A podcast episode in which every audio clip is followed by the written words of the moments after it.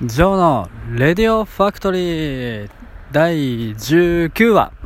えー、今回もよろしくお願いします。えー、どうもどうも、ジョーです。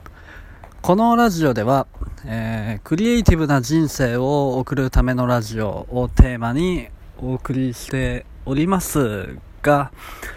あんまりなんかその派手なクリエイティブな話っていうのはしてなくてですね、あの、どちらかというと、あのー何て言うんでしょう、えー、日々どういうことを積み重ねていけば、あの成長できるか成功できるかみたいな、えー、割と堅実な話を多くしているっていうことがまあまあありますね。でちょっとすいません。あのー、今週初めてのえー、ラジオ配信になっちゃってるんですけども、あのうまいこと撮れればですね、えー、昨日と今日と、なんかあのセミナーといいますか、あのイベントですね、はい、に出てきておりました。まあ、昨日のは、まあ、なんて言うんでしょう、スタートアップの、えー、イベントですかね。あの 面白かったんですけど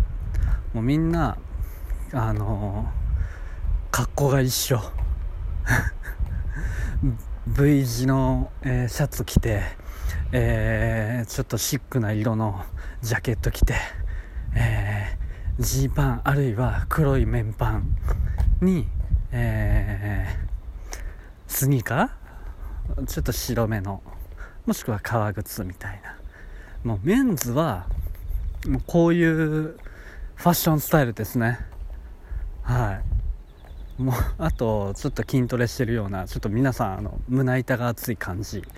あの某、えー、ボイシーのサウザーラジオで先日あのあった話ではなんかサウザーさん経由で、えー、来るリスナーの方あのセミナー参加者の方は、まあ、みんな 見た目が同じだっていう話があって結構面白かったんですけど、あの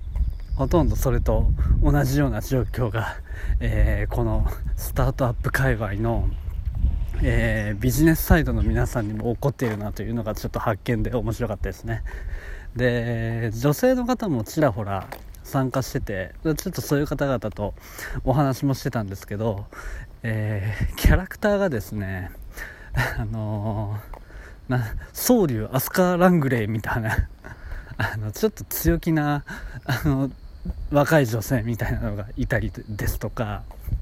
その方の上司の方っていうのもまた女性であのもうその人は完全に赤木律子みたいになってましたね。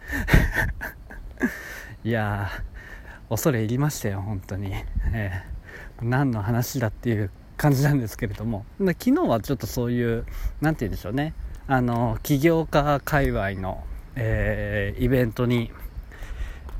参加してきて、まあ、いろんなお話が聞けてちょっと勉強にもなったんですけれども。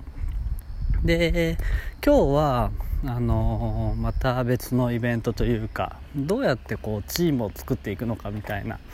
組織を作っていくのかみたいな話を、あのちょっとさあのしていただいてですね、まあ、そそっちの方がなんかすごく興味深いというか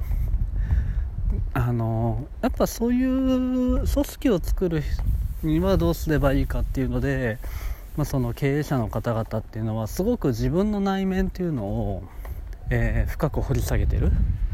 何が自分にとって大事なのかですとか何でそういうふうに思うのかですとか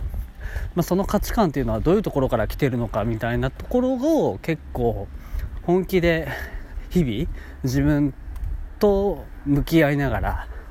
まあ、自分自身の本当のコアのコアの価値観みたいなところは何なのかっていうのをすごく探求している方々ばかりでしたね。もうすごく何て言うんでしょう僕も自身もそういうことに取り組んでいきたいなっていうふうに常々思っているんですけれどもなので日記とか書いたりとかなんかそういうところで自分の新しい自己発見みたいなことをしていったりとかえー、まあなかなかうまくいかない部分も多いんですけれども改めてそういうのがいい気づきになったなというふうに 思っていますね。で今日のちょっと前置きが 長くなったんですけど、えー、今日の話で言うと何て言うんだろうな、えー、この話のベースになってるのが、えー、一つ7つの習慣っていう、えー、本古い本が割とあるんですけど1989年に出版された本ですね。あのまあ、その本でも割とこう自分の価値観を探っていきましょうみたいな話が出てたりもします。で今この例えばフリーランスの人がすごく増えてる時代だったり、えー、個人の時代ですっていう風に言われている中でですね、あのー、すごく、まあ、まさに今の時代に、えー、求められている、あのー、能力とか、え生き方みたいなものが詰まった本なんじゃないのかなというふうに7つの習慣に対しては思ってますね。はい。まあ、そのあたりがちょっとどういうところなのかっていうのを簡単にご紹介していきたいと思います。もう6分だ。えー、はい。で、7つの習慣のどういうところが今の時代にまさにぴったりなのかっていうお話を、えー、していきたいと思います。あのー、まず第一にステップ1、えー、脱依存ですね。まあ、これはあの人に依存するのやめましょうとか、あと会社に依存するのはやめましょうみたいなところが、えー、まず最初のステップ。で、その次に、えー、自立っていうステップですね。あのー、そうだな、えー、自分自身のそれこそ価値観であったりとかやりたいことであったりとか、え、専門性みたいなものを、え磨いていきましょうですとか、まあ、そういうところを、あの強みをまあ伸ばしていく作っていくっていうところが強みですね。あ、あの、ごめんなさい。えー、自立ですね。ステップ2。で、最後のステップが相互依存。で、その相互依存っていうのは何かというと、あの、まあ、誰かと一緒にこう協力し合いながら、えー、まあ、物事を進めていきましょうですとか、まあ、事業を、ビジネスをやっていきましょうみたいなのが、こう言われていると。この相互依存が、えー、ステップ3ですね。なので、あの、ステップ1の脱依存っていうのは、あの、まあ、それじゃいけないよねっていう気づきから始まるんですけれども、そのステップ2以降で、ステップ2に当てはまるのが第1の習慣、第2の習慣、第3の習慣。で、第1の習慣が何かというと、えー、なんだっけな、えー、主体性だっけな。主体性を発揮する。で、第2の習慣が、えー、まあ、ミッションステートメントとか、価値観を明確にするとか、そういうところですね。で、第3の習慣が、え、優先順位をつける。まあ、タイムマネジメントとかでも結構この辺は有名だったりとかするんですけど。で、ステップ3の相互依存のところで、えー、第4の習慣、第5の習慣、第6の習慣っていうのが、えー、言われてます。で、第4の習慣、ちょっとうる覚えなんですけど、えー、ウィンウィンの関係を作るとか、第5の習慣が、えっ、ー、と、なんだっけな、パートナーシップでしたっけね。で、第6の習慣が、えー、なんだ、えー、シナジーか。シナジーを発揮するでしたっけね。まあ、そんなようなところで多分その自分一人ではなくって、えっと相手と、え協力し合いながら進んでいくっていうところが相互依存の部分の3つの習慣ですね。で最後の第7の習慣っていうのが、まあ、それぞれの、まあ、ずっとですね、あのー、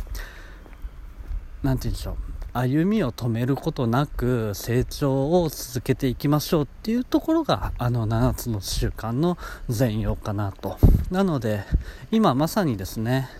個人の時代っていうふうに呼ばれているんですけれども、え